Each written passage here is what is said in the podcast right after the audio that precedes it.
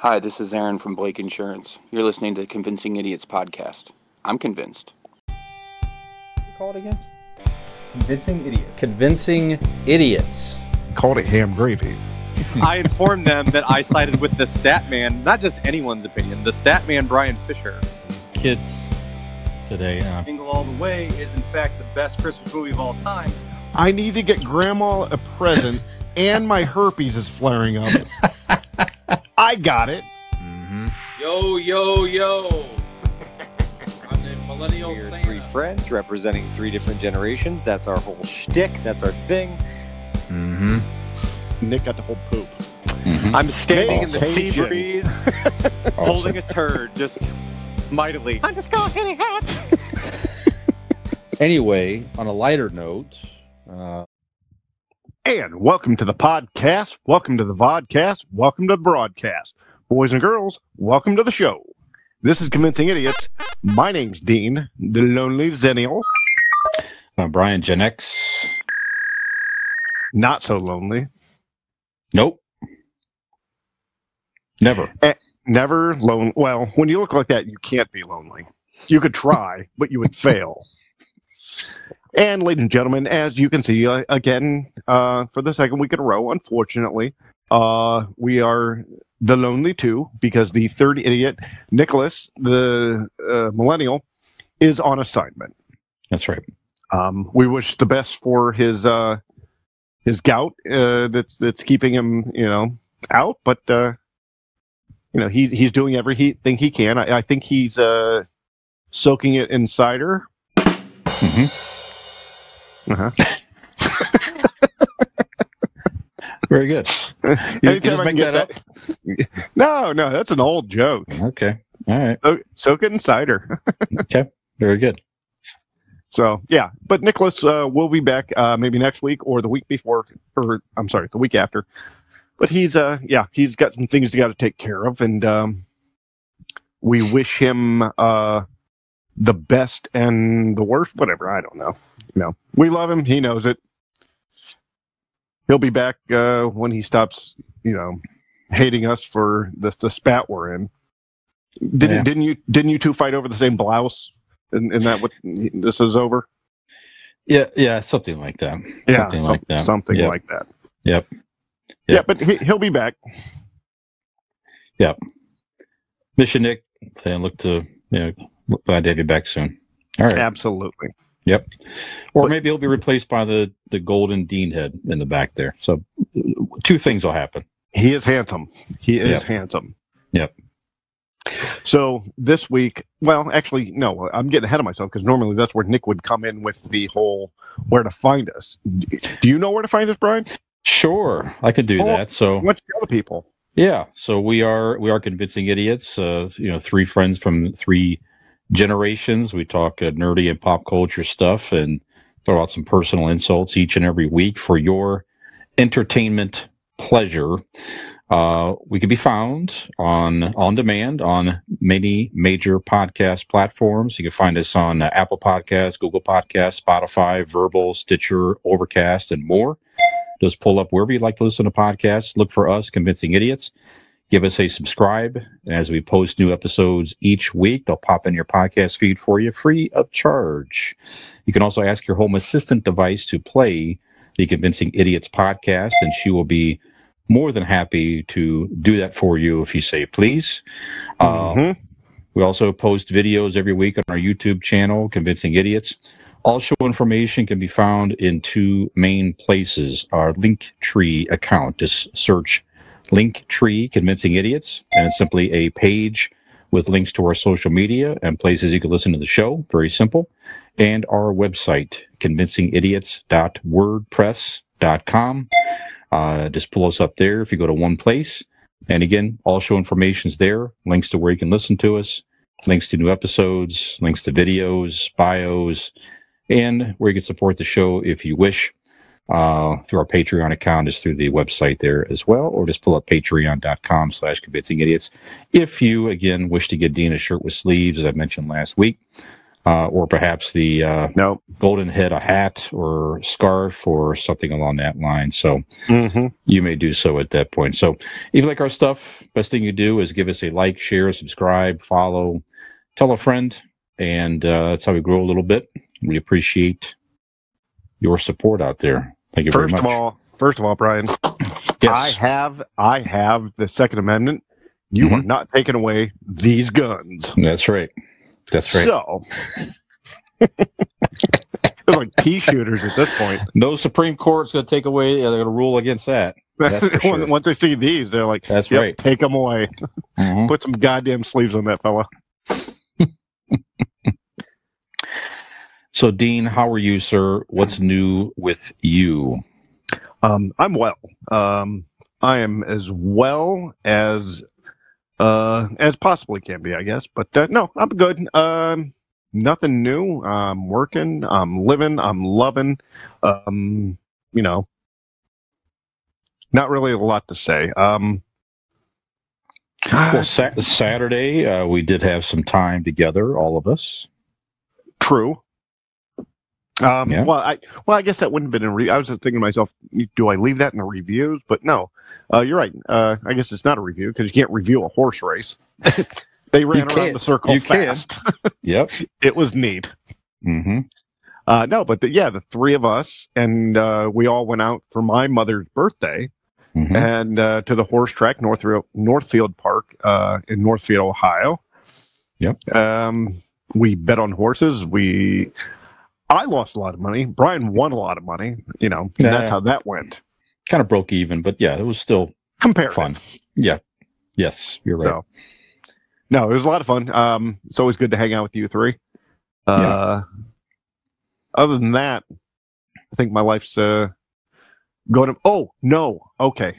All right, I'll bring it up now. All right. I want to tell you this story, Brian. Okay. I got my crown put on my molar. Oh, very good. Excellent. And months ago, for anybody who hasn't heard or even fucking cares, a couple months ago, half my molar broke off. I was eating a soft piece of pizza, and it just broke off. So I've been dealing with trying to get it fixed and timing and yada, yada, yada. And last week I had the partial or fake or what, you know what I mean? The temporary. That's a word. Temporary. Crown put on, and this week they had it all shined up and a new one sent to them and then made by a laser and all that shit. So I went in there, and first of all, it's an exposed tooth, right? They grinded it down to a little nub, and so when you touch it, some bitch hurts, right? So they're trying to put it on, and it's a little sensitive, but I gripped the handles and I tightened my toes. You know, like I was gonna fucking come or something. And I'm all ready, right? I didn't move. I didn't move. That's the key. And the doctor, she has me laying back, and she's about to put it up in place, and it slips out of her fingers and falls down my throat, and I choke on it. And I'm like, and I shoot up, trying not to, you know, swallow it or in my windpipe or anything. And I shoot up, and I'm like this, mouth closed, and I'm like, oh. And she's like, oh, I'm so sorry. Are you all right? I'm like, And she goes, okay, let's see it. And I open my mouth. I guess from the time that it went down my throat and I shot it back up, and with my tongue, I had placed it in where it should go in a false swoop. She goes, holy shit, I've never seen anything like it. She goes, that's a 1 in a million shot. I've never seen anybody do that before. You placed it with your tongue in the spot perfectly. How about that? Yeah. And she's like, can you, she says, can you tie a cherry stem with your tongue? Brian, I'm going to tell you this. It took everything in my power to be a gentleman and not make a joke. And I was very proud of myself. I did not make that joke or any joke of that sort. I just said, nope, I've never tried. She goes, well, you should. That was impressive. I said, well, it'll be a nice parlor trick later, I guess. So, yeah, dropped it down in my goddamn throat. Man. man, you're lucky you didn't swallow it. Holy cow! It was down there, like it. Man. Yeah. Mm. I don't know if it went down my swallowed it or my windpipe. I don't know. My throat caught it enough to pop it back up, and so. But they put the glue on, put it up there, and it feels good. It's smooth. It's nice. It feels good. So great. Everything's good on that end. Yeah, if you'd have swallowed it, that would have been pretty bad to get it and extract it, put it back in there. Yeah, I would imagine. Yeah. Well, we had to wait for a while, and then I would hope there's some sort of sanitation or. Your breath is terrible, man, lately. I don't know what's going on around here. Yeah. Even better, it's worse than that. The worse than that is what, maybe when they better. Go. Yeah, that's what I'm saying. The worst part is when they go, oh, what'd you do? Your breath smells so much better. Well, good. I'm glad that all worked out. Yeah, it's going well. Good. So what about you, Brian? Yeah, I mean, obviously we had a great time Saturday. It was a great weather day. Last year, your mom likes to go up there every year on our birthday. We went up there last year, got rained out, I remember. Yep. So no horse racing last year. But this year was a perfect weather evening, and we sat out there the whole evening, and it was a lot of fun.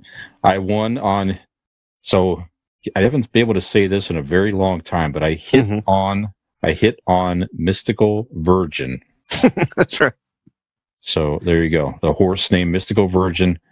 Bet on that because of the name pretty much, and won enough to carry my bets the rest of the evening off that one race. Just got very lucky. So yeah. You haven't won on a Mystical Virgin since you were when you were 30.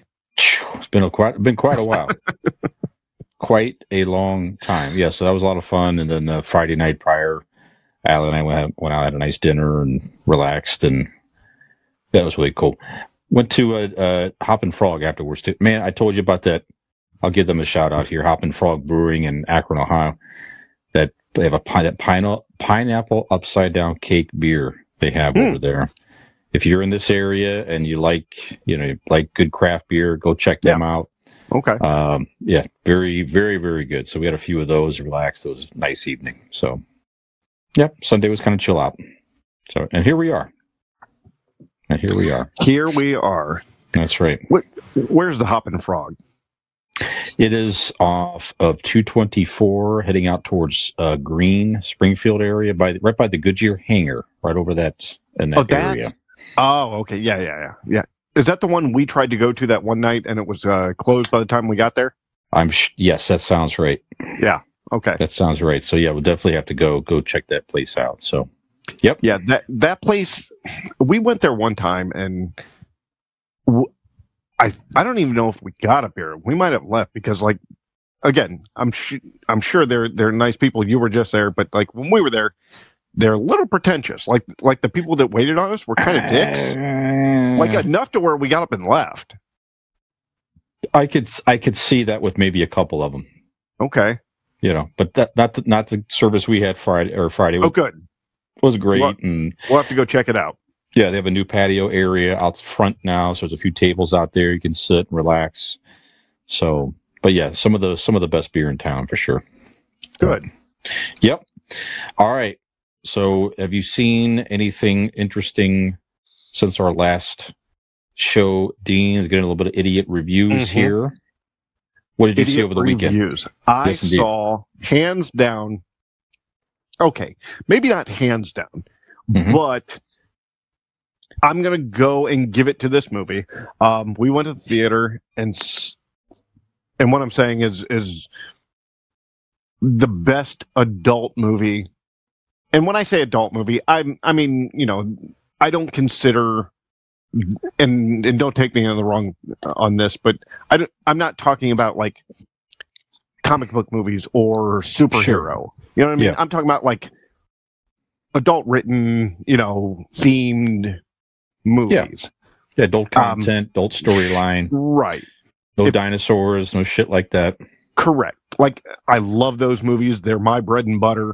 Mm-hmm. But occasionally you go see something where the majority of the audience is above your age, right? Sure. Not yours, but, you know, about mine. Yeah. So we went and saw Elvis. Hmm. And I will tell you what, Brian, this movie was fucking fantastic. Yeah. This kid who did the movie, who played Elvis, I guess he did a year of training. He sang the songs as a young Elvis. If you closed your eyes, you thought. The only difference is his mouth was a little different than Elvis's. Austin Butler. That guy needs some sort of, I don't know what award you give him, but holy shit, he did an awesome job. And Tom Hanks as Colonel Tom Parker it's Tom Hanks. He's going to be brilliant in anything he does. And he was. It was different. It wasn't like any biopic you've seen. It didn't go linear. It was linear, but there was some breakups in the story. They, in some of the interludes, in the changes in between time periods and scenes, they used modern rap music incorporated with the and it worked. It worked so goddamn well. This movie was. I mean, I know the story of Elvis back and forth, front and, you know what I mean? So I know, I could tell what parts they, like any biopic, they're going to speed things up and mesh a little bit of things, together to make the story fit, right? Granted, it was 2.5 hours. Mm-hmm. But even knowing the story front and back, it still worked so well. I mean, this thing was perfect. As in a biopic. Okay. It was amazing. I loved it. A huge fan. Probably my favorite movie of the year so far. Okay. That kid deserves an award. Tom Hanks deserves every award. They should just give him an award every year, even if he wasn't in a movie. It's Tom Hanks. Give him an award. He definitely deserves it. But yeah, I highly recommend it. If you're looking for that adult night out. And when I say adult, I even made the comment to Megan. We were the first one in the theater, and then they started pouring in, and ladies of an older ilk, should I say? Their hair were white and gray, right? Probably grew up Elvis fans when they were teenagers. I'm sure. Exactly. So they're all pouring. They're pouring in, and I made the comment to Maggie, and I said, the majority of these fucking women has thrown panties at that man on the screen. It's very possible in real life. Sure. So, yeah, it was. But I was curious of how they dealt, what they thought of the rap music interludes of it. Were they okay with it? I was. If you would have told me before I went in that was it, I'm well, that's bullshit. Why would you, fuck up, Elvis's... You don't need anything but Elvis's music in it. But no, you have to see it to understand what I'm saying. It works beautifully. Okay. So, highly recommend. So, it covers his whole life, right? So, his rise to stardom, his death, the whole thing? Yes. Okay. Wow. Yep. You don't see that as much these days. You see, a chunk... Of the life of the person, and then they maybe give you a narration or something at the very end that he did this and he passed away or that or something like that. But this carries you all the way through. I like that. Yeah, he had quite the story. And it's also about Colonel Tom Parker too. Okay, not his life, but he's telling the story. Okay. And when you say that, you're okay, so they're going to tell it from his point of view.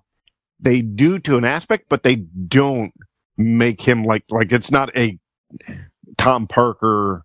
And I don't know if you're familiar with Colonel Tom Parker and his dealings with Elvis, but they don't make him the good guy, but they also don't make him the bad guy. Again, if you're an Elvis fan, watch the movie. Even if you know the whole story from front to back, if you've been an Elvis fanatic, watch the movie. You won't regret it. Strom Berman, or whoever the director is, I can't remember, but I think Berman or something like that. But he does an amazing job. Baz Luhrmann. Oh, I got the two names mixed up. Yeah, Baz Luhrmann. Baz Luhrmann. He did such a good job, and when I first started seeing the previews, that's who they were promoting. I don't know who the guy is, so all I kept hearing was Baz Luhrmann, and I'm thinking to myself, I don't know him in the Elvis story. I thought it was about him. When I first started seeing the promotions, the word Elvis was secondary to Baz Luhrmann. I'm like, oh, okay, that's weird. But now I get it. He did such a cool job. It was hip, it was modern, but it was also it told the story. So okay, I'll stop on it. Yeah, go see it. It is my pick so far of the summer. So that's good. Of the three big movies that's out now between Maverick, Jurassic World Dominion, and Elvis. Frankly, I'm more excited to see the Elvis movie. So as you should. I don't want to see the Thor movie next weekend. Sure. Not this next weekend, the weekend after, excuse me, the 8th or whatever that comes. Anyway. Yeah. But, Keith Porter and I do the It Came from Gen X podcast with. I've known Keith since, junior high, excuse me. He's a big Elvis fan, too. So we're talking about going to see it Thursday. Oh, please. Okay. If we can do this. Mm-hmm. Nick might not be available next week. I know I'm going to break fourth wall right now and say, Keith, if you're listening, come on the show next week and let's the three of us discuss it. You okay? Yeah, I'll tell him that. But yeah, I've been an Elvis fan since I was a kid. So me too. Yeah, looking forward to it. My dad had in my generation, yours too to some extent. Our first exposure to music was the radio and whatever your parents had. That's it. That's what you had. There's no streaming, obviously, none of that shit. There's no MTV yet for me, none of that. So if I listen to music, it was the radio or whatever my parents had. That's it. So Dad had a lot of old 45s, and I remember he sit around playing them. And his old 45s were from high school era, so early 60s, and he had 50s and 60s music. Go ahead, you trying to say something? Well, not just the record. You probably also saw the knickknacks and the lunchboxes and the velvet Elvis, all of that. And I'll tell you, when you watch the movie, it explains that. Okay, good, very yeah. So I remember playing Elvis music as a kid, and it just struck me immediately, this is different. All of my dad's records that he had at the time, this is different. This is cool. This guy has some other type of talent and energy. The band was terrific behind him.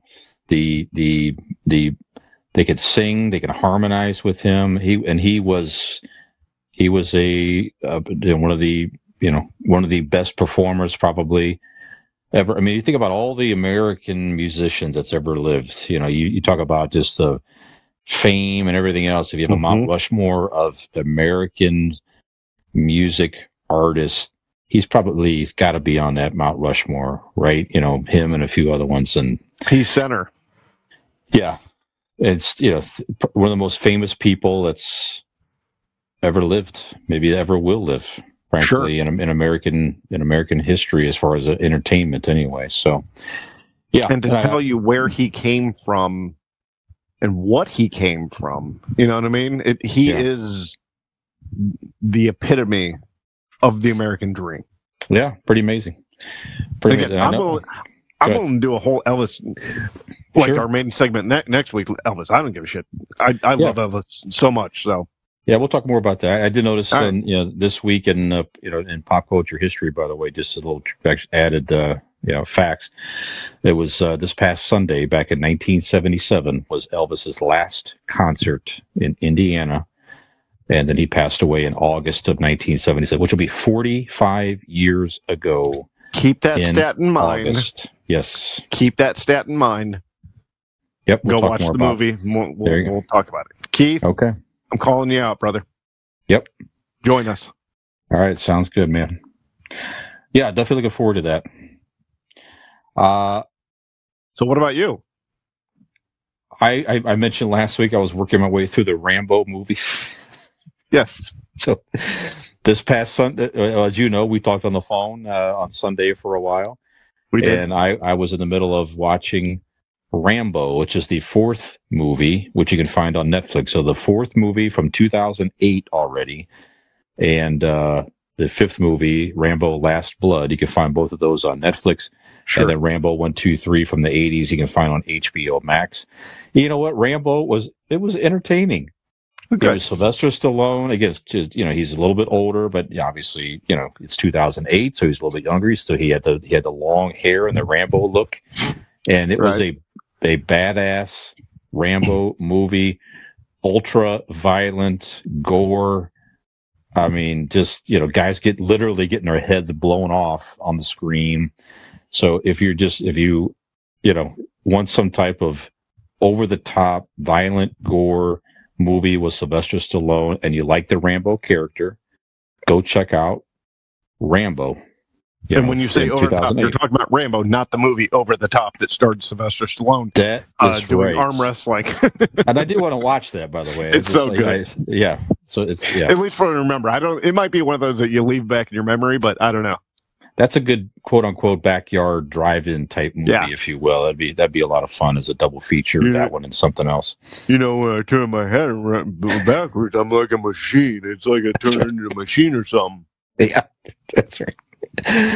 Yeah, so that's what I watch. And then we both saw, and we'll talk about this after a break here, but we saw the finale of the Obi-Wan Kenobi series on Disney+. We'll talk about that here in more detail in a few. But that's the main stuff I watch. I keep watching it every week. I keep watching The Boys. I'm almost through Stranger Things Season 4. I got one more episode. No, I take that back. I finished that Sunday as well. So I've watched the finale coming up, right? Now, they had 7 episodes drop, okay? I finished those, and then they have Season 4 Part 2 coming out in July, okay? So they're the finale of the first part is coming out. Okay. The finale of the first part's already there, okay? So they've got the story arc to a pinnacle, okay? They've really explained who the bad guy is, and I won't do any spoilers here. So, sure, which is great. It's a interesting storyline this year. It's not aliens and all that crap. Although some do make an appearance in this. Some of the aliens from prior seasons do make an appearance in this. Okay. So you know, but the main villain I think it's Freddy Krueger-esque is what it is, really. It reminds me a lot of that type of feel. Okay. So a lot of fun, entertaining. You know, if you like Stranger Things, I think you'll definitely enjoy this season. Like I said, I like it better than the last season, for sure, if not even the last 2 seasons. So well acted. And again, we talked about this too, all the 80s references and all that's a lot of fun to look back on as well. So, yeah, so good stuff. Recommended. Check that out also on Netflix. You know, I was thinking about the other day when I was talking to you on the phone because I saw in the background you were watching Rambo on the porch. Yep, that's right. And it always reminds me of Hot Shots Part 2. Remember that scene where they have like the video game counter of him shooting people, and he's taking a drink while he's shooting people with the machine gun, and I haven't seen that in a long time. That's one we could revisit. That slapstick comedies, we could do that one. That's good. That's one we can talk about. Yeah, remember the first one was more of a parody of Top Gun, and the second one was a parody of Rambo, if I remember correctly. Correct. Yeah. Which the second one's better than the first. What we've all talked about. Yeah. Yeah, because you're thinking to yourself, you're like, even like in the actual Rambos, or even any actual action movie, so many random people are getting shot, like, and the body count is like up to 800 or whatever, you know, some silly shit. Yeah. And you're like, in real life, do you realize the massacre on the news it would make? Like the It would be the biggest story in the world. And I mean, oh yeah, that Rambo movie, man. Man kills 300 people. It was up there, right? It was up there. I mean, he got a hold of this huge machine gun and just lays people out, annihilated people. Yeah. No, you'd hope it's like annihilated. Yeah. Like, I hope those fucking all these guys have life insurance. That's right. And if they do, where would they get some? Dean? I hope they have Blake Insurance. I'll tell you, Blake Insurance is an Erie insurance agency located in Barberton, Ohio. They provide auto, home, renters, and business insurance with honesty, decency, and affordability. Erie Insurance is above all else in service. You want to call 234-571-5359. What? I said 234-571-5359, or visit BlakeInsuranceLLC.com for your free. That's right, I said free 5-minute quote today. And when you do, tell them that the body count from Convincing Idiots said. Very good. Very good. All right, so that's a long way around that tree, but I got there. That's it. That was good. That was good. All right, so why don't we take a pause here? We'll take a little break, Dean, and then we'll come back. And let's talk about the Obi-Wan Kenobi series. If for some reason out there you have not watched the rest, watch the rest of it. Spoiler alert. Yeah, absolutely. So, but yeah, we'll talk about that in a minute. And if you're listening to this podcast, you literally are listening to a Convincing Idiots podcast, a nerd culture podcast, and you haven't seen Obi-Wan Kenobi, I'm very confused by that situation. That's right.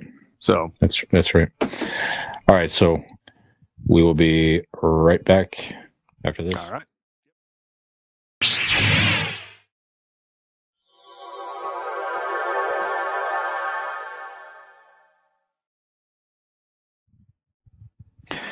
Hello there. There's a tie into Obi-Wan Kenobi. If you know that line, then you're that's right. We'll talk about that line too. That's right.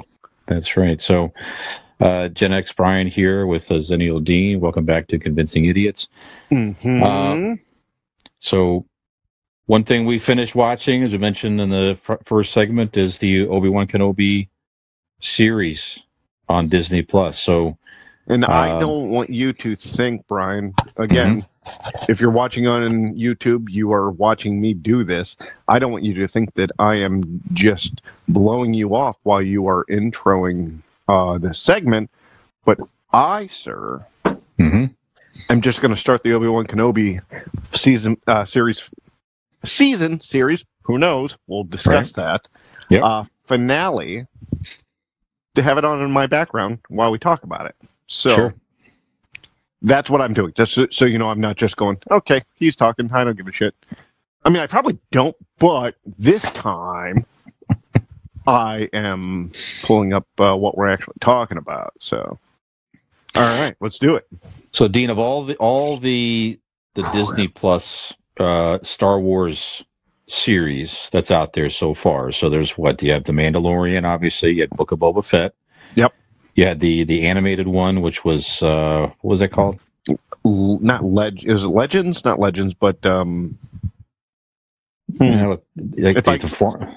asked me a couple seconds earlier, I would have read it.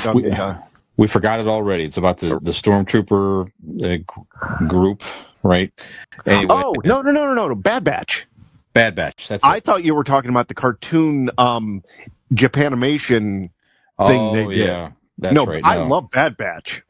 Yeah. Okay. Bad Batch was awesome. I'm looking forward to season 2 coming up. I still haven't watched that yet, dude. It's if you like the animation, if you like the Clone Wars and or Rebels. Okay. It ties a lot of shit in. Okay. All right, and then obviously you had Obi-Wan Kenobi. So where does Obi-Wan Kenobi of all the series so far? How does that rank for you? Okay, for me, that series, Obi-Wan Kenobi, ranks above the rest. Yeah. Mandalorian, it's close. It's close second. It is right under there. but the season finale of Obi-Wan Kenobi blows everything away. It gave you everything you needed. I've been reading online, and there's a lot of haters in their basement typing away on their keyboard, getting Cheeto dust on a lot of things. And I get that. And again, when I say that, I say it in jest. I am one of those guys. I may not live in my mom's basement. I'm being hyperbolic. But I'm saying is the Star Wars fans in general are very passionate and dickish, right? Oh, sure. Only to me, what I've encountered, the only thing worse is a goddamn professional wrestling fan. People need to like critique and like destroy the product of what's being presented to you, and doesn't realize that you need to just enjoy what is presented and accept it as somebody's art. Sure. These writers, directors, whoever it is, present it as art. We may criticize and critique, but in the end, it's us standing in a gallery looking at it going, it's beautiful. It might not be my favorite color, but it's beautiful. You recognize it as art. With that said, I don't give a fuck. Especially the finale of Obi-Wan Kenobi was delicious. It gave me everything I needed. Like everything, yes, there's some things I could have tweaked, and I would have if it was me. But again, that goes back to that's me being dickish. But it gave you, it closed loops and gaps that needed to be. I don't care if you are just like the purest of purest Star Wars fan and you're taking the original trilogy and going, that is God's word. There's still some things in there that are, even without prequels or sequels, are a little confusing and don't quite make sense. From the New Hope to Return of the Jedi always needed some explaining, because as we all know, he had the rough idea. He being pronouns pal, he being George Lucas, had the general story out there, but it's written by not just him, so there was tweaking and stuff. So some things didn't quite jive, right? Mm-hmm. This, as some of The Mandalorian has done for the prequels or Rebels or some of the other properties, this filled in some gaps beautifully. Made some things make sense, and not just going, okay, all right, we'll accept that. No, you go, fuck that. That fit like a dick, and you know what I'm saying. It fit right in there. I stopped myself. Don't give me that look. I'm a gentleman, Brian. I'm a gentleman, and I've been talking fucking way too long. Stop me and tell me what you thought. No, where does it rank for you? I'm with you. I mean, I'm going back and forth with some of The Mandalorian as well. You know, even some of The Mandalorian episodes got a little redundant. You know, to where it's like, okay, you know, he's another episode. I don't know, but you know, it definitely it picked up steam. The Mandalorian did, but. You know, this was entertaining. Every episode was entertaining. You know, Ewan McGregor is fantastic in this role. And like you said, it was clear that people sat down, thought through this, and they, you know, had ideas of some things that they wanted to tie together and close some loops. Right. And I'm with you. They did a nice job doing so. Even they were even tying stuff into some of the special edition crap that George Lucas added over time to tie things together and explain things nicely. So I thought all that was terrific. So let's talk about some of that maybe. So what are some of the loopholes? Hold on, real quick, from what you had just said. Mm-hmm. You can tell that Obi-Wan Kenobi, you can tell Mandalorian, Obi-Wan Kenobi, and the Book of Boba Fett was all done by Star Wars fans. And sure. The dickish fans that I just called out, I'm going to be one right now and say that Rian Johnson was not a Star Wars fan. No. Or at least he didn't make a movie as a Star Wars fan. Right. So the comparison to like that to that, you know, from Rian Johnson's movie to these properties, you know, on Disney+, night and day. You can right. tell these are made with love. Yes. With a purpose. Yeah. You're right. No, agree. So yeah, I mean, it's like, the performances are fantastic. I mean, we talked about some of these in prior episodes. Ewan McGregor, the little girl that played Leia, Vivian, Lyra, Blair was fantastic. Moses Ingram. Moses Ingram was great. I mean, Hayden Christensen was great coming back. So many solid performances. That. Yeah. Well, we're talking about loopholes though. So, you know, just what mm-hmm. are some of the loopholes that you caught, that they closed, that you appreciated? Okay, we'll go straight to the ending for mine. The best one, I think, for a lot of people is going to be when, in the original New Hope, when Ben Kenobi told Luke, your father was killed by a Jedi. Yes, we knew he was...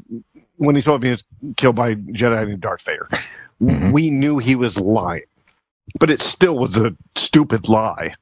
Mm-hmm. You know what I mean? It didn't. Yes, lies are lies, but you've had a lot of years to like think about shit. You could have lied better than that, but this didn't. It turned it from a lie to the fucking truth. Right. It made what he said exactly what Anakin / Vader said. Yes. So it was not a lie. It is. He told him what his father told him. Yeah. And that was beautiful. He betrayed and murdered his father. That's exactly what he said. Yep. Like you said. Yeah. Brilliant. Another one is, okay, I've heard a lot of people I listen to the internet. I've read a lot of people online talk about why Princess Leia doesn't recognize or acknowledge knowing Obi-Wan / Ben Kenobi. And yes, from the beginning of the series on to the last episode, you go, yeah, that doesn't quite make sense. But that last scene where he's like, you can't tell anybody because it puts us both in danger. It not only shows the love she has for him, A, because she named her son after him, that's right. B, that she had so much respect and love for him to not put on a goddamn hologram what her father did, what fucked him up at the end of this season. Right. The truth. She knew to keep it, you know, she knew to keep the lie through everything, through a hologram, through seeing, you know, she didn't get to see him. Mm-hmm. And then, yes, you knew that Obi-Wan knew that the twins were there and he's been watching over Luke, but it makes that last look when he looks over and sees them together. In A New Hope, you think to yourself, oh, he's turning around looking at Luke going, that boy's going to be all right. No. It now takes Alec Guinness's look over to them and looking at them both in the same frame and going, yep. That's what this was about. That's why this happened.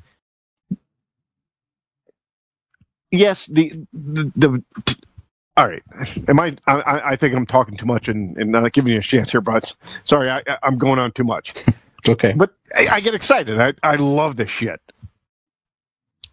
All right. For example, the only thing that still to this day will always, and I don't know how they could ever explain it, but when Obi-Wan Kenobi told Vader, if you strike me down, I will become more powerful than you could ever imagine. To me, it never made sense. I get at the time it was going to be a one and done movie, but I never understood that. Well, could you explain that? He became more powerful in the sense that he was able to still contact Luke.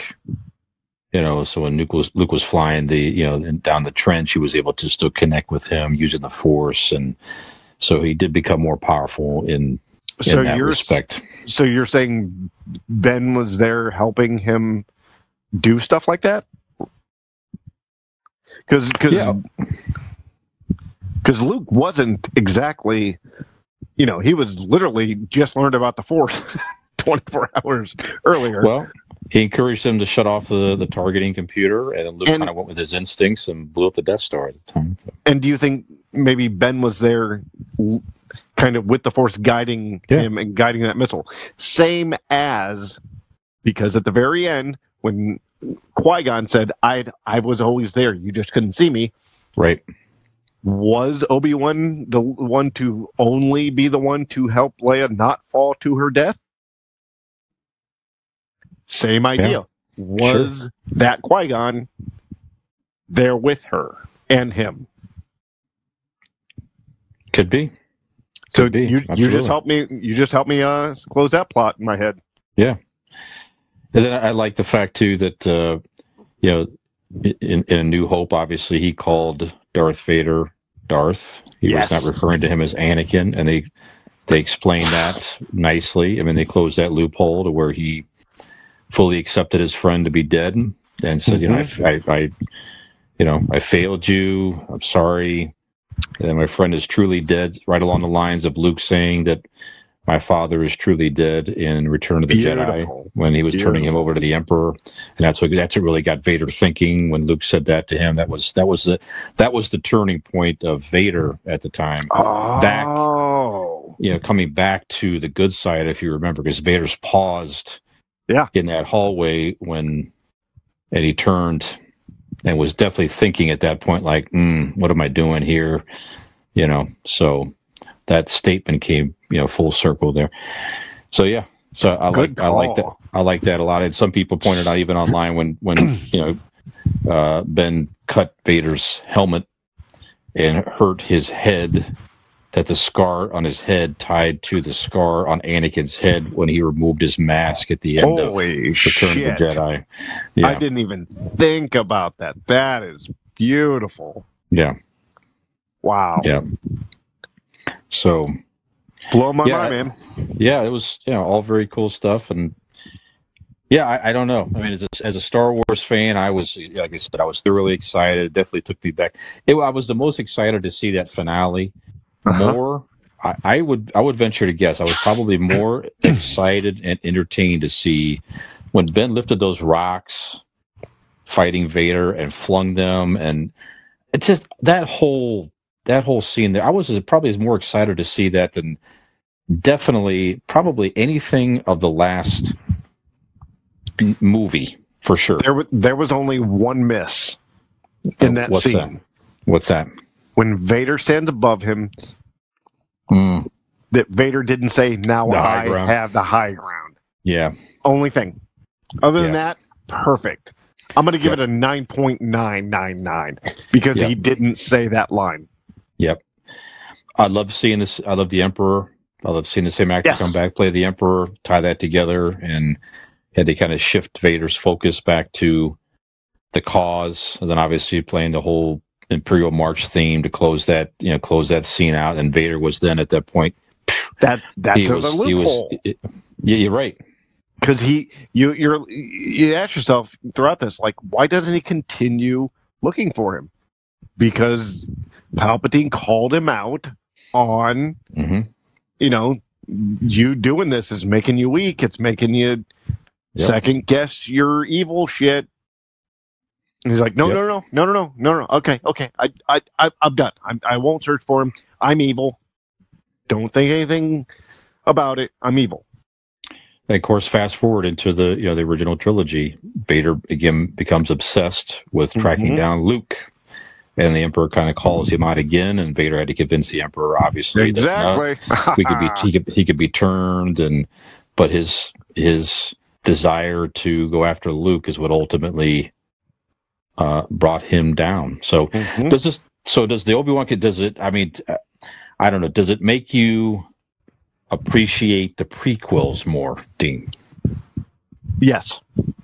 How yes, so? It does. It gives you, well, without them, you couldn't have this understanding. A lot of this, A, wouldn't make sense. Mm-hmm. But B, let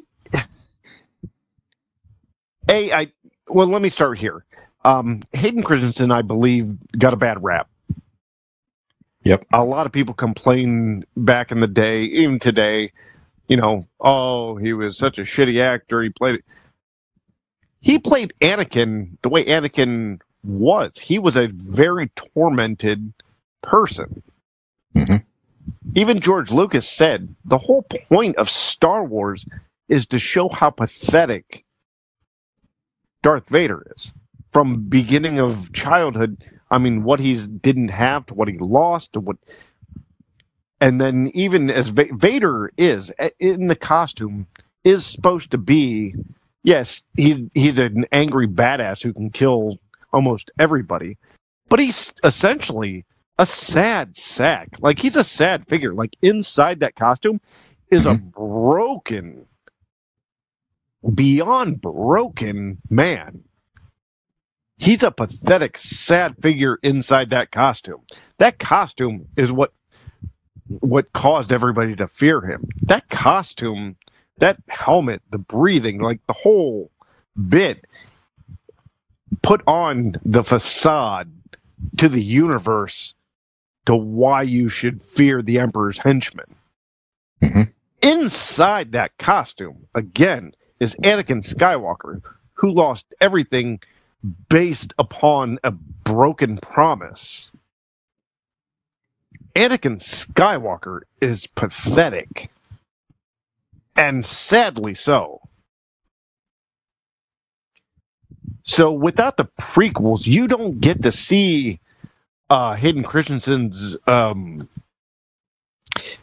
get to see his what people call shitty acting. I call it perfect acting from what he was supposed to be portraying. Mm-hmm.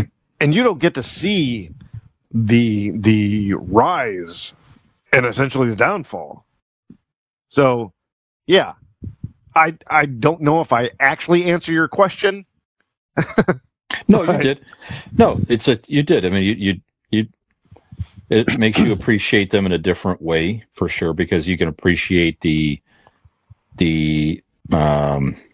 kind of the fall of Anakin Skywalker at a different level, and make you kind of rethink, like you say, the performance of Hayden Christensen in those. And I like the flashback to, the second movie when they're training. Yep. I like that a lot. So yeah, I definitely appreciate that. After seeing this, I do appreciate the prequels a little bit more. And you're right, George Lucas said a while ago that Star Wars is really, it's not about Luke Skywalker. It's about the fall and the redemption of Anakin Skywalker, Darth Vader. That's what the main storyline is of that entire Skywalker saga. So yeah, kudos to Disney+, and Deborah Chow was the director, so just fantastic acting, fantastic directing, fantastic storyline. So many great acting performances in this. I don't know. Do you want to see more? Do you want to see more? Yes. Yes. Ben Kenobi. Do you want to see more Vader? Do you want to see separate? Do you want to see him? Go ahead. If you would ask me that question before this series started, I'd be like, no. Yeah. I'm good with just doing this quick story, explain what you need to, fill in the gaps, let's move on. Mm-hmm. Watching the performance simply of the last scene of the fight scene, should I say. Yep. With Ewan McGregor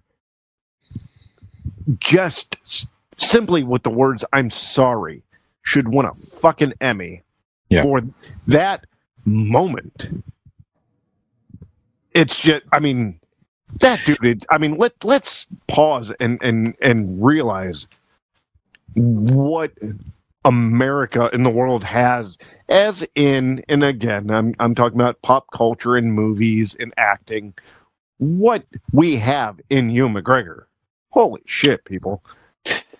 Yeah, it'll be interesting to see. We know that back in the day in the original New Hope, Alec Guinness was nominated for Best Supporting Actor from Star. He was the only, and to this day, unless I'm missing something, the only actor to even be nominated for anything Star Wars, whether it be movies or anything else. So it'd be very interesting. Because Billy D. Williams deserves anything he fucking wants. Sure, of course. But it'll be very interesting to see if Ewan McGregor, as the same role, is nominated for something for this. It'll be very interesting to see. So I hope he does. Yeah. It's not, this isn't just another action series on a Plus network. This is not just a Star Wars series, a Star Wars movie. He did the showing of PTSD, and I said this in last week's episode, right. The showing of PTSD that he had, because of course, let's take a, I mean, we can put even the Vader thing on the sidetrack of what he had to do to his best friend and his brother, as you know, he went literally the Clone Wars. He was a war veteran.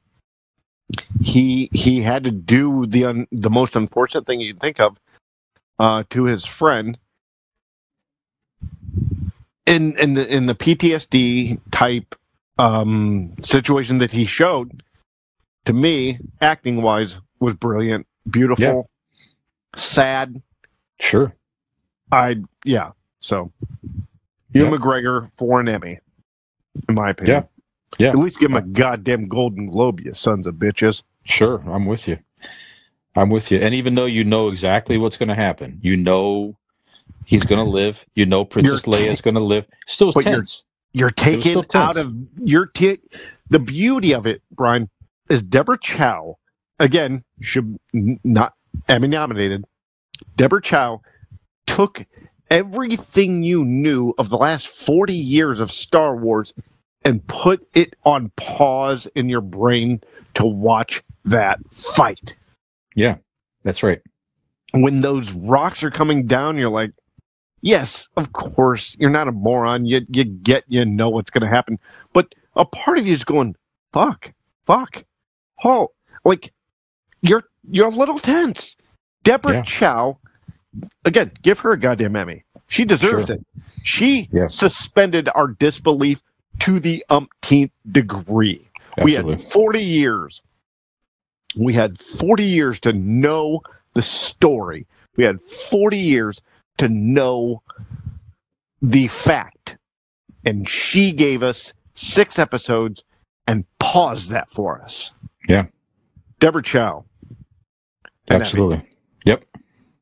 All right, great stuff. And I'm with you. Bring on more. It'd be interesting. If fast forward a little bit, even I want to see that the Empire is now fully in power. Vader's been going around doing his thing. And then Ben's a little older, and maybe the kids are teenagers or something like that. And, was their life going from there, or maybe it's even closer to A New Hope, and that getting closer to that era. There's a lot more they can do.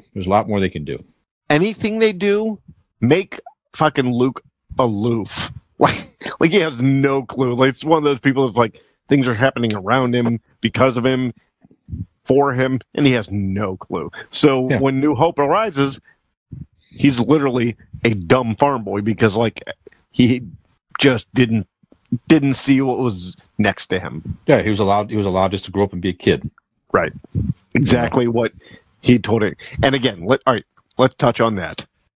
That moment, that feeling in your heart, in your soul, in your body, when Ewan McGregor comes up to young Luke and says, Hello there. Yeah, that was great. That's what you're waiting for. That's like that's when you came. Yep. Right? Like, this has been the Sex for Six episodes. You're like, you're waiting for it. That's when you came. That's it. Yep. That's what now it's. Now smoke a cert and go to bed. You're good. Somebody pointed out, too, that the toy ship, that there's more of the details that they paid attention to.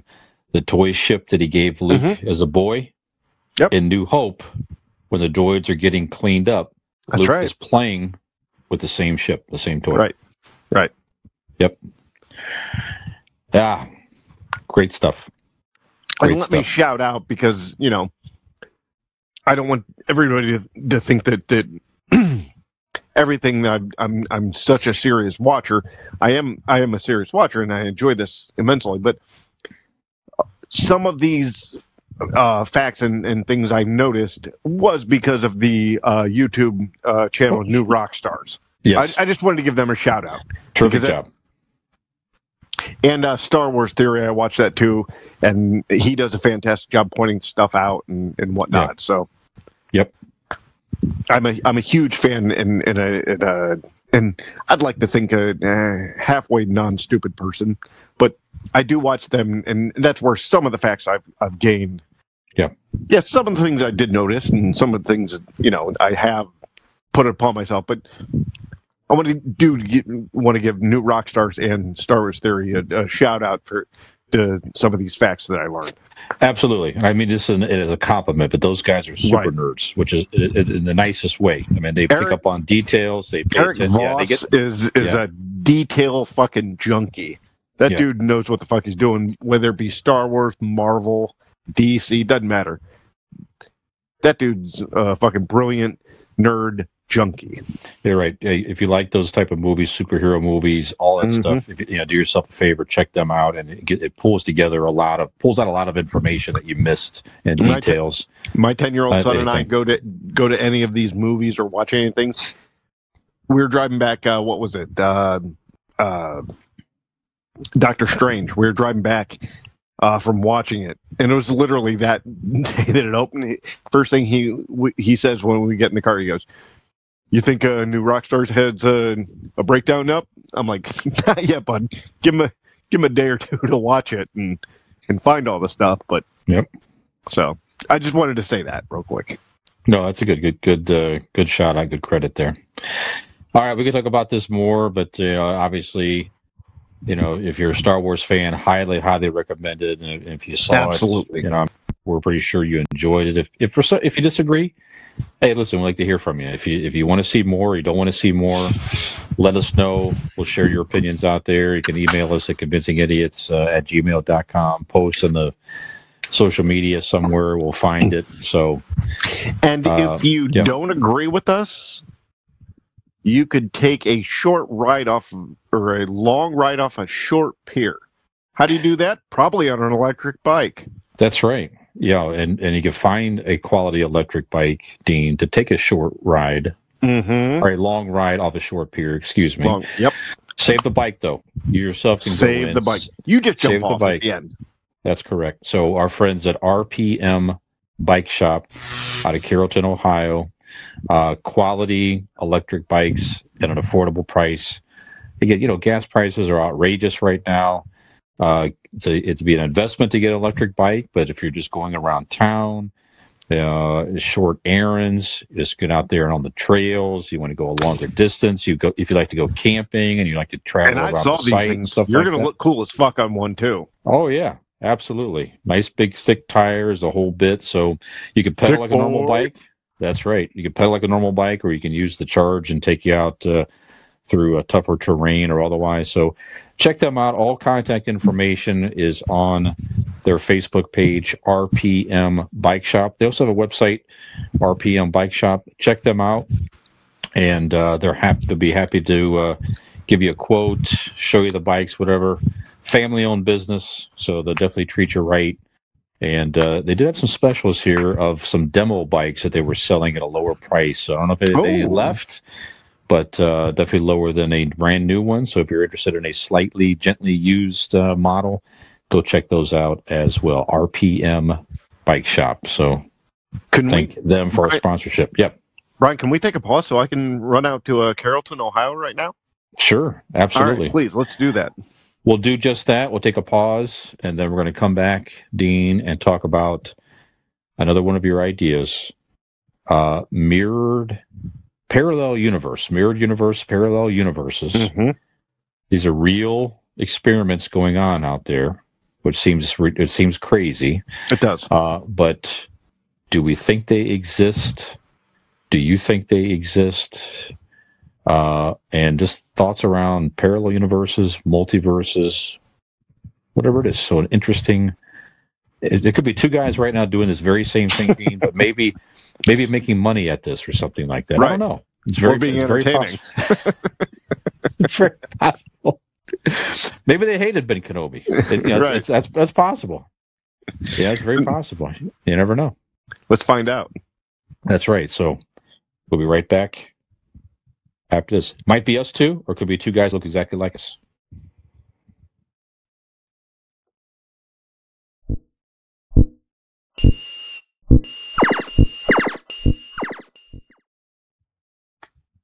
Oh, and we are back with Convincing Idiots. And of course, my name is Dean. Brian here. We are talking about now parallel universes? Yes. Mirror universes? Well, there's a... Brian, I said to you this earlier. There is a study coming out of Oak Ridge National Laboratory, or laboratory, wherever you're from. Right. Right? Right. I'm from America, so I should probably have said laboratory, but, you know. Sure. My heritage is from England, so I will go with laboratory. Yeah. Oak Ridge National Laboratory... I'm pausing because I'm grabbing my readers here because... You know, I'm old, being the Zennial. Scientists in Tennessee are working at the Oak Ridge National Laboratory in eastern Tennessee have announced they're trying to figure out whether or not parallel universes exist. They've begun trying to open a portal into another dimension. Physicist Leah Broussard announcing they'll be experimenting with firing a beam of neutrons through a 50-foot tunnel. She says, if my calculations are correct, when this baby hits 88 miles per hour, you're going to see some serious shit. That's good. Uh-huh.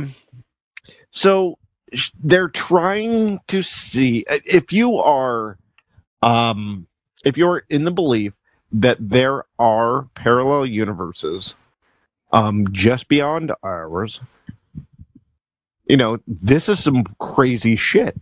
What does this mean, Brian? What does this tell us for the future, for our knowledge of the known universe or the known parallel universe?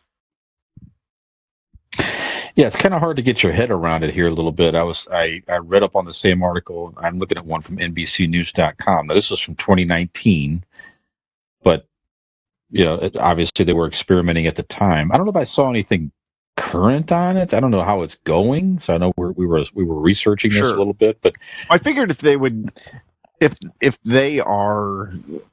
found it, they're not going to tell us. You know what I mean? Yeah. That's shit they're going to keep you know, under wraps. Yeah, but obviously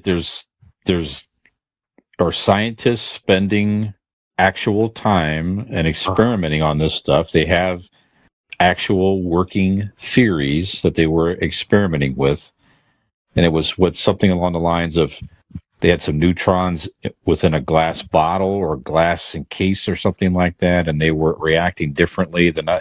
So it just the thought of a parallel universe is kind of mind blowing, you know. It is. You know, and she was saying something like, you know, you're not going to see something like, you're not going to have an evil Spock with a goatee. You're not going to have like an evil version of yourself, but it would be the same. I guess her theory was it would be the same. We'd all be the same, doing the same thing, just in a parallel universe. So it's not like one reality could potentially go somewhere else or something, like the multiverse that we're seeing a lot about in the Marvel movies these days. So I don't know, man. So first of all, is this something at all that you believe in? Do you think there's any, you know, obviously science is so much, there's so many unknowns out there. Hell, there's unknowns at the bottom of our own oceans that we have no idea what's at the bottom of our own oceans yet, with creatures and who knows what the hell's down there. So there's a lot more to explore that's real stuff on our own planet that we haven't been able to get to, let alone, you know, something at this level here. So do you have any belief in this at all, or is this something that they're wasting time on, or is it just at least an interesting theory that they should be trying to test out? What are your thoughts on all this? This is bullshit. Good night, everybody. Have a good night. All right. Okay. No. Let me tell you this, man. I am a firm believer in this. Okay. My religious beliefs, you know, for do or whatnot, I am a Christian. Okay. But with those beliefs, I am not a believer in everything they tell me. I believe that there is shit out there that A, we're not being told, and B, we don't understand. To me, I've always assumed in my belief that the next step, maybe heaven or what people consider, because to me, I think all of these religions and all of these ideas, scientific ideas, why aren't they all together just not understood because of the conflict between all of the different ones? Why can't they all be intertwined in a way that we just don't understand or doesn't make sense? So maybe, you know, the people that think, that you're reincarnated isn't the idea that you die and you come back as a turtle. Maybe it's you go on to the next plane and that just fades away and you move on to the next you and live that life. And then after that, you go, the plane dissolves, or the universe, what they're trying to do there in that study, that plane just, maybe everything is right there. I'm doing John Cena. You can't see me. Mm-hmm. But what's to say that everything, every universe isn't literally in front of us, isn't just in our plain view, not physically of like you spread it apart like a sheet, but just the fabric of reality and time is a concept that we've agreed upon. Time, literally the clock, we base that upon the rotations of the sun. I get that. Mm-hmm. But the whole time thing is literally something that we've agreed upon. Our age is something we've agreed upon. Yes, it's based on scientific ideas of the sun and the rotation, and I mean, but I don't think we quite understand exactly what's going on around us. And I think that's the beauty of when you die, you not only get it, but you absorb into it.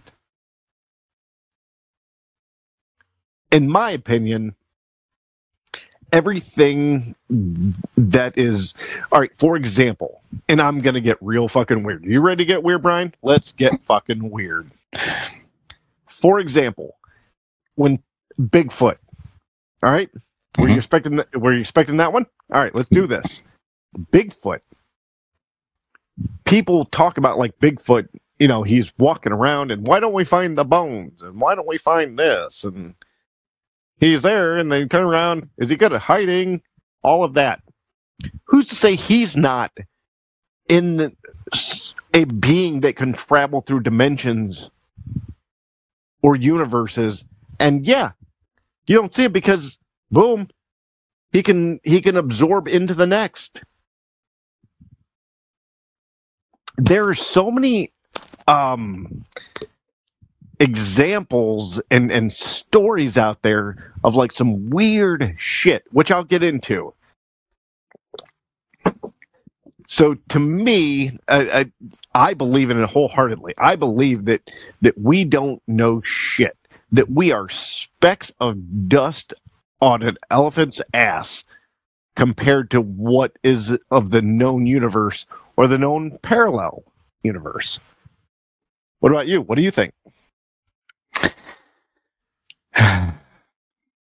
I agree. There's so much out there that we just don't know about. There's probably a lot of things that, like you say, a lot of scientists somewhere around the world know or somebody is aware of, but they're not able to present it to the average person yet because it's too much. I know Keith we're talking about UFOs, for example, on our other podcast, It Came from Gen X, and you know, Keith is absolutely convinced that there's tons of known information about UFOs, for example, and the reason that you're seeing some of this stuff now is that the powers that be are testing the average person to see what they can handle and not handle, and how the public opinion is on UFOs, and so on and so forth. So, because if you knew the whole truth, it would just be too much. It would cause a panic, sure, and this and that and the other. So, you never know. It could be something like that along something like this too. So, that makes sense. I don't know. It is a very interesting theory. I know you and I were talking, you know, on Sunday, but I maybe it's just me. Maybe it's just I'm just living in the fantasy world sometimes or whatever. But I've gotten a vibe.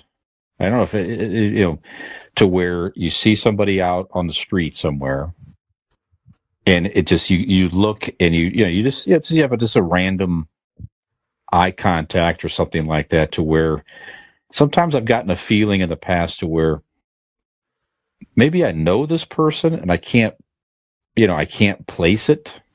Yes. You know what I'm saying? Or you see somebody out somewhere and you can't place it. And sometimes you just sort of have a thought to where that's the bleeding.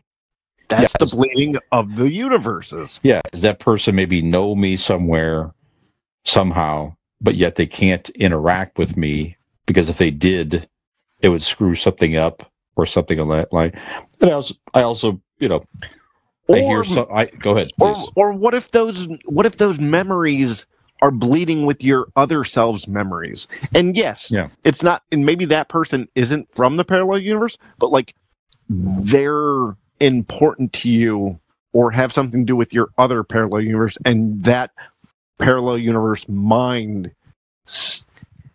Maybe that's what deja vu is. Yeah, it is interesting. Maybe you know. Oh, I felt like I've done this before.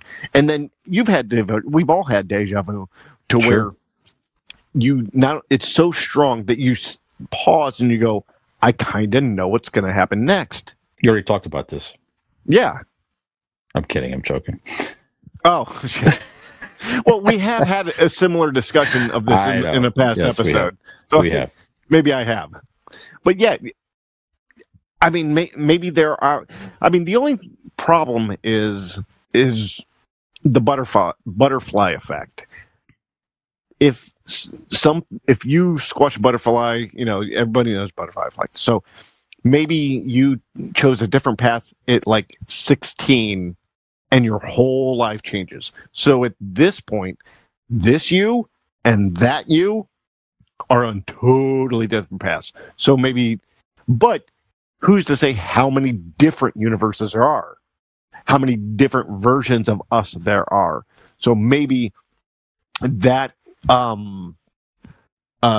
deja vu is touches briefly with something that has happened with another you.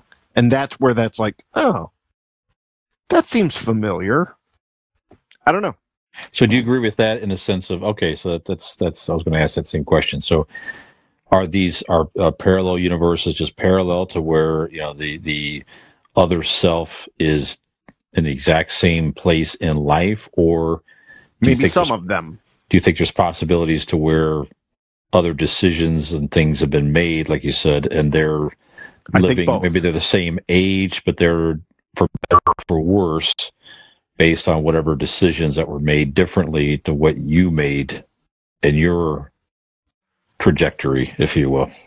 I think maybe both. I think there are some that you're going very parallel with, that you've both made the same decisions, maybe a little bit slightly off, but nothing to take you off course that you're both on.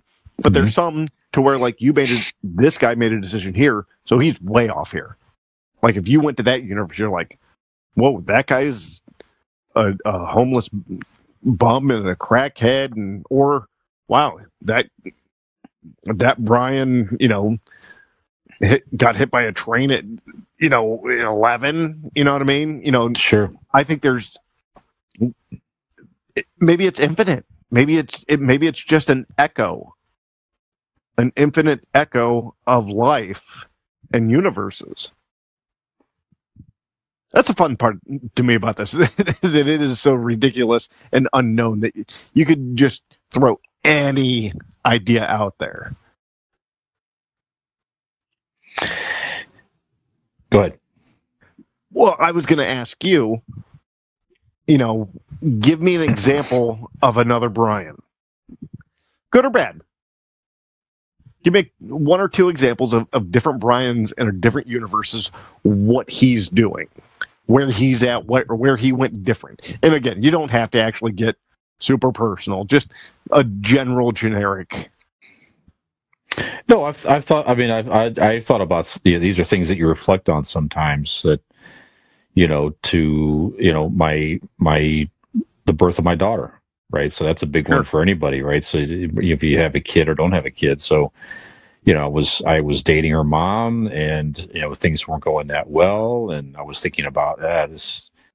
I'm not happy. We got to break up and stuff, and hung on a little bit longer, and in that period of time to where I knew I wanted to get out of that relationship, you know, Peyton was conceived, and then it was a whole, you know, what do you do? And it was, you know, very difficult period of time, but it all worked out to where, you know.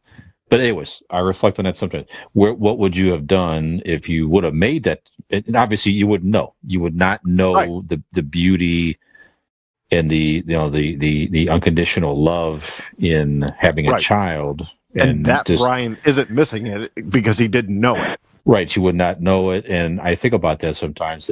So that the trajectory that Brian's lighting Cuban cigars with $100 bills. You know what? I doubt that. Honestly, I doubt that. That Brian is in a tougher spot probably. Well, okay, but. Take of like that generic movie plot. Maybe that Brian is lighting $100 bills with Cuban cigars, and he became a millionaire. But, you know, in that tired movie plot, something's missing. Oh yeah, like something inside him is missing. Oh, for sure. He doesn't know what. Just like for you, something is missing, and that is money. Right, exactly. With money. But that would be a much more self-absorbed and spoiled brat type person, probably, that had to learn a lot of lessons with having the responsibility of caring for another person. Right. You know what I'm saying? Right. So, yeah. So it's I definitely do reflect on that stuff very often. How about you? My one of my variants, we'll call them, given the multiverse from Marvel, I like that term. The variant, one of my variant of Dean's, stayed in broadcasting. Yeah. I don't know if a lot of people know this, but I was I went to broadcasting school, and I worked at a couple different radio stations doing various things. On air and off air and whatnot, but I left after we got pregnant with my son. You know, just timing and whatnot didn't work. So, in a different variant, he went on into broadcasting and you know, like the WKRP in Cincinnati intro says, town to town, up and down the dial. Baby, you and me were never meant to be. Just maybe think of me once in a while. So, you know, he's off doing his radio thing. Whether he's successful or mildly successful or just running up and just doing the day player deal, who knows? But that's just one. You know, another one is, you know, in which that guy had his son, same as me, and then won the lottery. And he is masturbating with $100 bills around his dick. Mm-hmm. Yeah. That's the guy that I'm jealous of. But other than that, no, I think there's just a lot of different possibilities. And a lot of it does stem from of like everybody in their life saying, what if? Sure. What if? Do you feel like sometimes if you feel there's other variants out there of yourself, do you feel that sometimes they bleed over a little bit in the sense of you get the feeling that another part of you is trying to pull you in a different direction, and sometimes you have to pause and think, no, because if I go back to, it could be a negative, you know. Sure. Like if you go back to some negative habits or some trajectory in your past that you might have been traveling down before, that the thought of going down that path is not good, and it keeps you focused on something different. Is that from maybe a variant, or is it just conscious? That's kind of cool. I like that idea. Okay. I've never really told anybody this before, Brian, so I just want to tell you, just you. I actually, I met a variant Dean. Okay.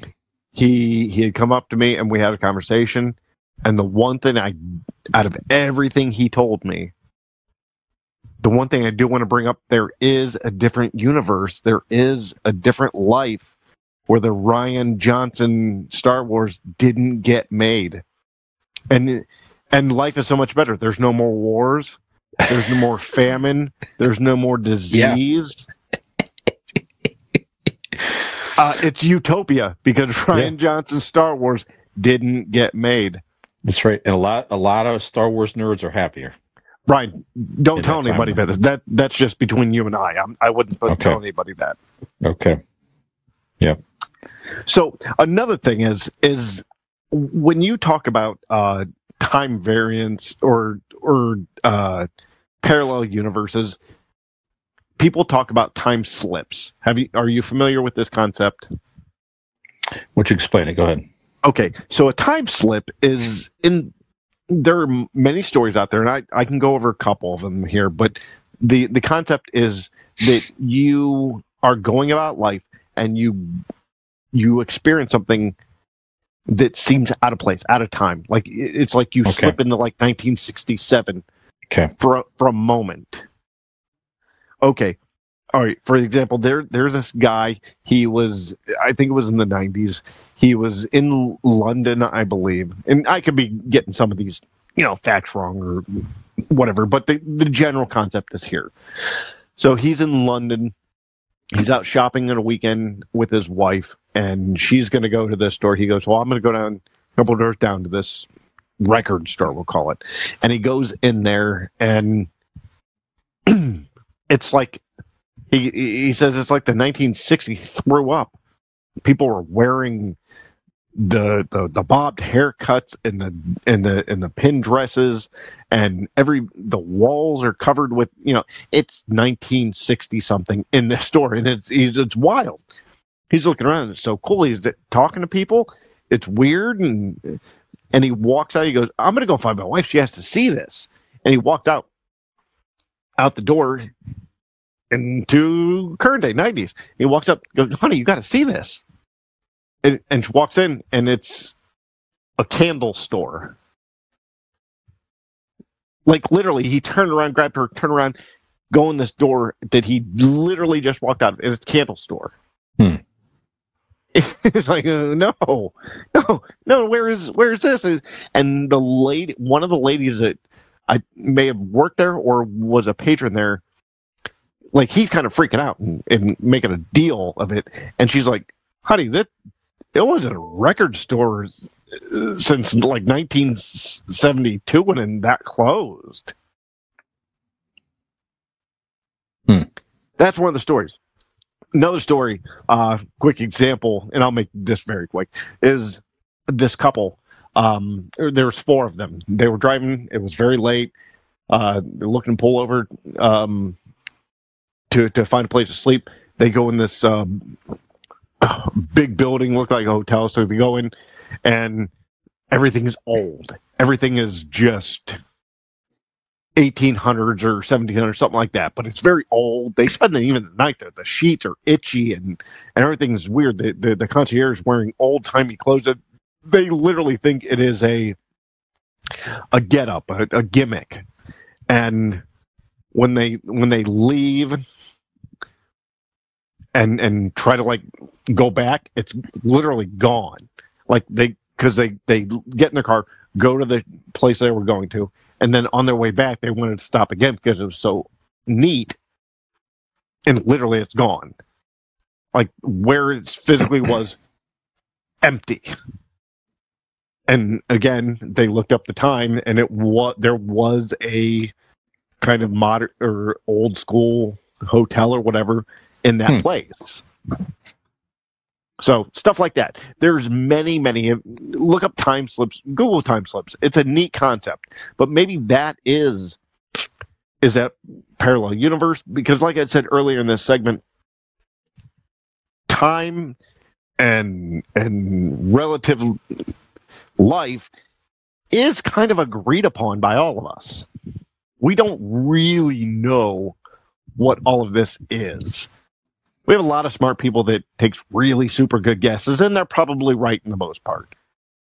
But I think there's a lot of it that we don't understand. And I think there is some places on this earth that if you step in the right place at the right time, you could end up in, is that a different time, or you slip in a different dimension? Who knows? But I thought those were two fun stories I wanted to bring up, because to me, I think it's all one and the same. I like it. Very interesting. What movie was this one? Where dreams were just an alternate reality. What was that in? Was that? Oh, was that Pulp? Go ahead. Were you about to say Pulp Fiction? No.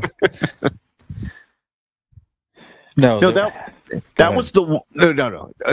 The one that was the movie where, like, the main character was like, he was like super into like not only like that was Doctor Strange. That's what it was. No, it was Doctor Strange. No, that was the one where the dude was like super into decor, and he had that super awesome liquor cabinet. Yeah, that popped down. That's right. Now that wasn't an alternate universe. No. But actually, that was in this universe. Dean. Oh, really? Right. So, in that universe, that person went to the Bellmark Amazon store. I guess what you're thinking of here. So Bellmark, BELLEMARK, on Amazon, and they have that. They do indeed in this universe, maybe other universes as well, Dean. Sure. But they do have that wonderful wall-mounted liquor cabinet, beautiful woodwork. I have one myself. It's a great display piece. Store your bottles, store your glasses. It's a nice display. Flip the cabinet down, you have a nice shelf space to make your drink, close it back up neatly. And also they sell beautifully crafted countertop compost containers as well. Two different sizes. If you want to reduce your waste that you're throwing out into landfill, your food waste that is, check them out on Bellmark, BELLEMARK, on the Amazon store. Everything's delivered safely and efficiently and quickly through the Amazon service. Quality woodworking products at an affordable price. Floating nightstands are beautiful as well. Absolutely. Floating his shelves and everything, like you say, it's great stuff. Go check them out, and we appreciate them being a sponsor. Mark and Ashley Coons, thank you so much. So there you go. The movie that you were actually talking about. That was Doctor Strange in the Multiverse of Madness, but that was when they were saying the dreams. There were no actual dreams. If you dreamt something, that was simply a glimpse into one of these parallel concept. Universes. That's kind of cool. Yeah. Well, I think, I mean, I don't know how true it is, but like scientists say that your brain cannot think of a brand new face. So anybody that you see in your dreams, even if it's in the background, cannot be a made-up face. Your brain is unable to imagine a new face. So it's maybe somebody you've seen randomly, but like you said, I mean, who to say that's not, stuff bleeding? I'm not saying that Marvel is telling us the actual facts of the multiverse, but I'm saying what's to say that shit like that isn't bleeding through? Yeah, it's all part of the testing. They're all part of it, to where they're testing the public to see if we can handle the fact that there's multiverses and everything else out there with these movies and whatnot. Who knows? Well, I mean, you say that in jest, but that's some of the people that has worked for the government. And again, this is their story, whether you believe it or not, but their stories is they work for the government, and that's what a lot of like alien movies and UFO movies are prepping us for, the knowledge of that there are extraterrestrials out there. But that's nothing that I say bleeds into it. Is who's to say that the aliens that zips by us above us is coming from Saturn or Jupiter? I know a lot of things come from Uranus, but who's to say a lot of these aliens aren't interdimensional? Who's to say that they don't zip through the multiverses and whatnot? I don't know. Just throwing it out there, bud. All very interesting stuff, man. Yeah. Do you think nostalgia?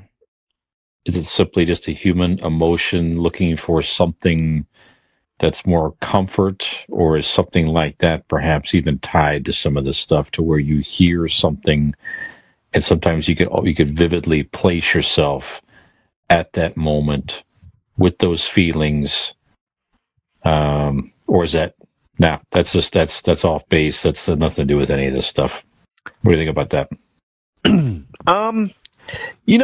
There's a lot of I don't know. I'm kind of torn. It's kind of like the deja vu thing. I mean, yeah. It's obviously anything we say is all just opinions by two idiots.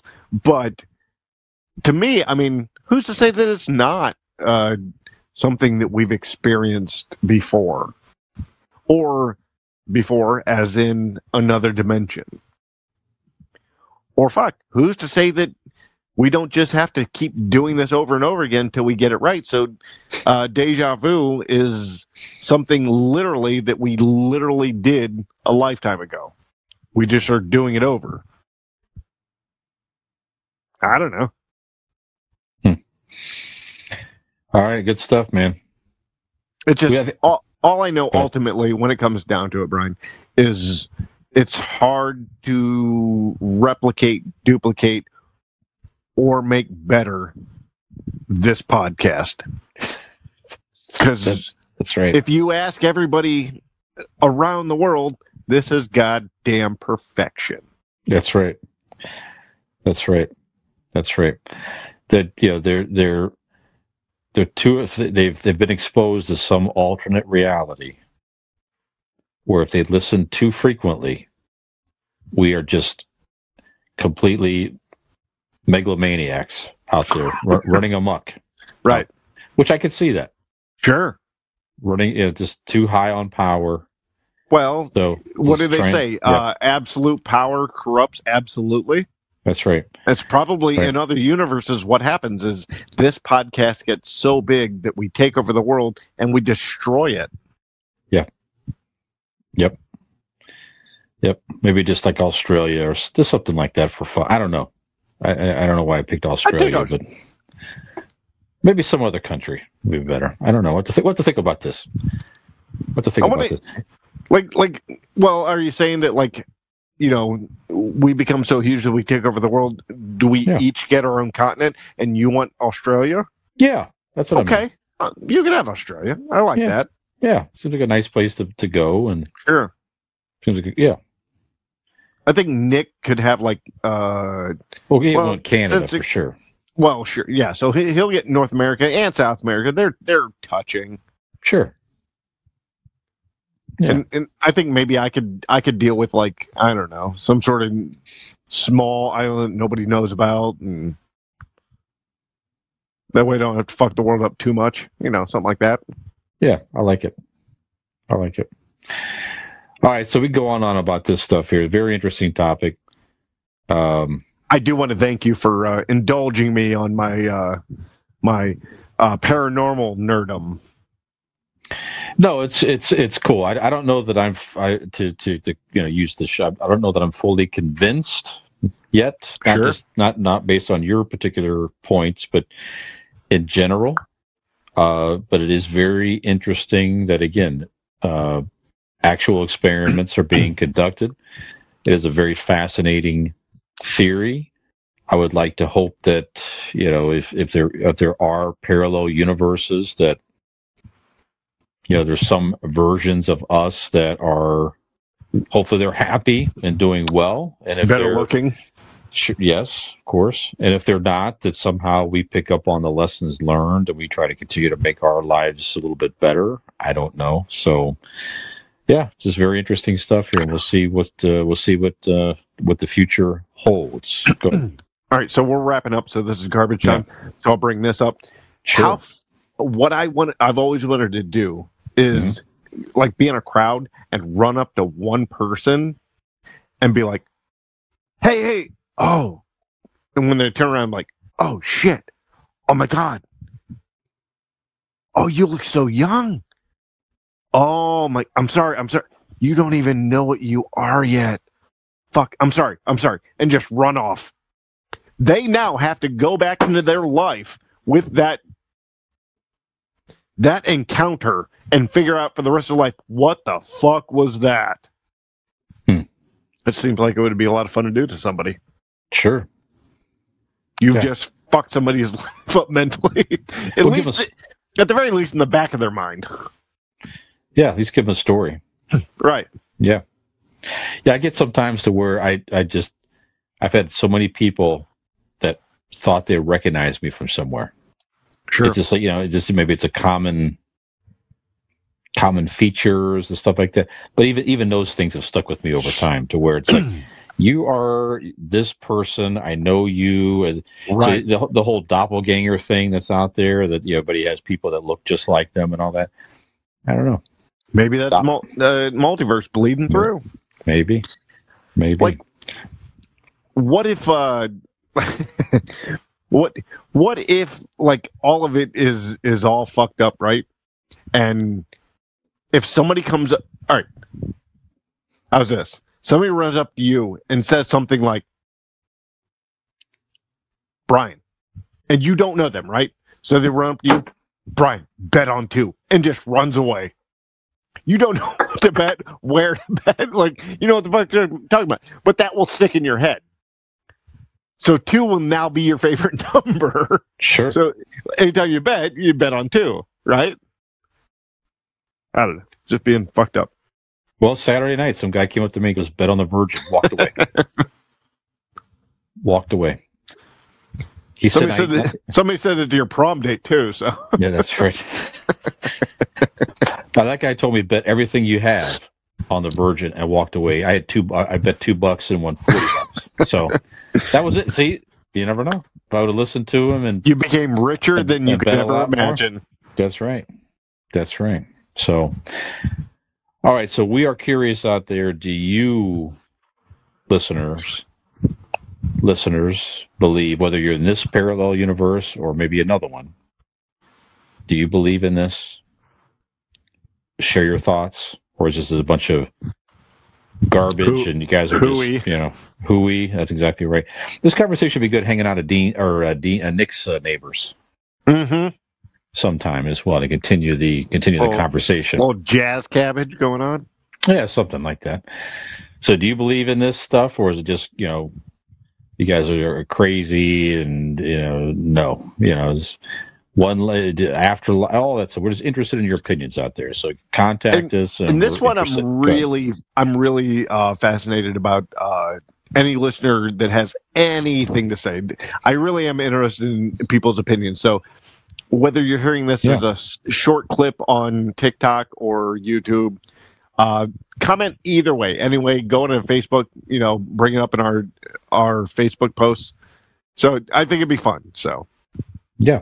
And another thing, if you're still listening at this point, this is garbage time, right? It's the end. Sure. If you're tell us a story.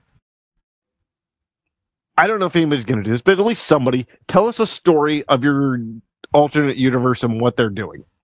Have fun with it. Just fucking long, short, doesn't matter. Write a story about your doppelganger or about our doppelgangers, the idiots. Sure. Love it. Love it. All right.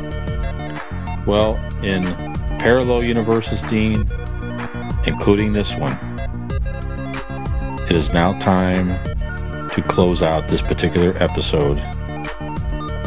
Talked about a lot of things. Mm-hmm. So, new episodes drop every single week in all universes. All of them. All. Right? So, and we could be found in any universe you might be listening to right now. We could be found on, again, all your major podcast platforms. Our link tree, It Came from Gen X. I keep saying It Came from Gen X. See, I did it again. I did it two weeks in a row. Don't edit that out. Because that's again, I do that read on the other podcast. Right. Yeah, so another parallel universe, I got that correct. So our link tree, Convincing Idiots, link tree, look us up there. Or again, our website, convincingidiots.wordpress.com. Check us out there as well. And we appreciate your support out there. Thanks for indulging us. Thanks for listening. Thanks for your support. And have we convinced you that in any universe, we are still thoroughly entertaining and handsome? Gotta be in one of them. It ain't this one.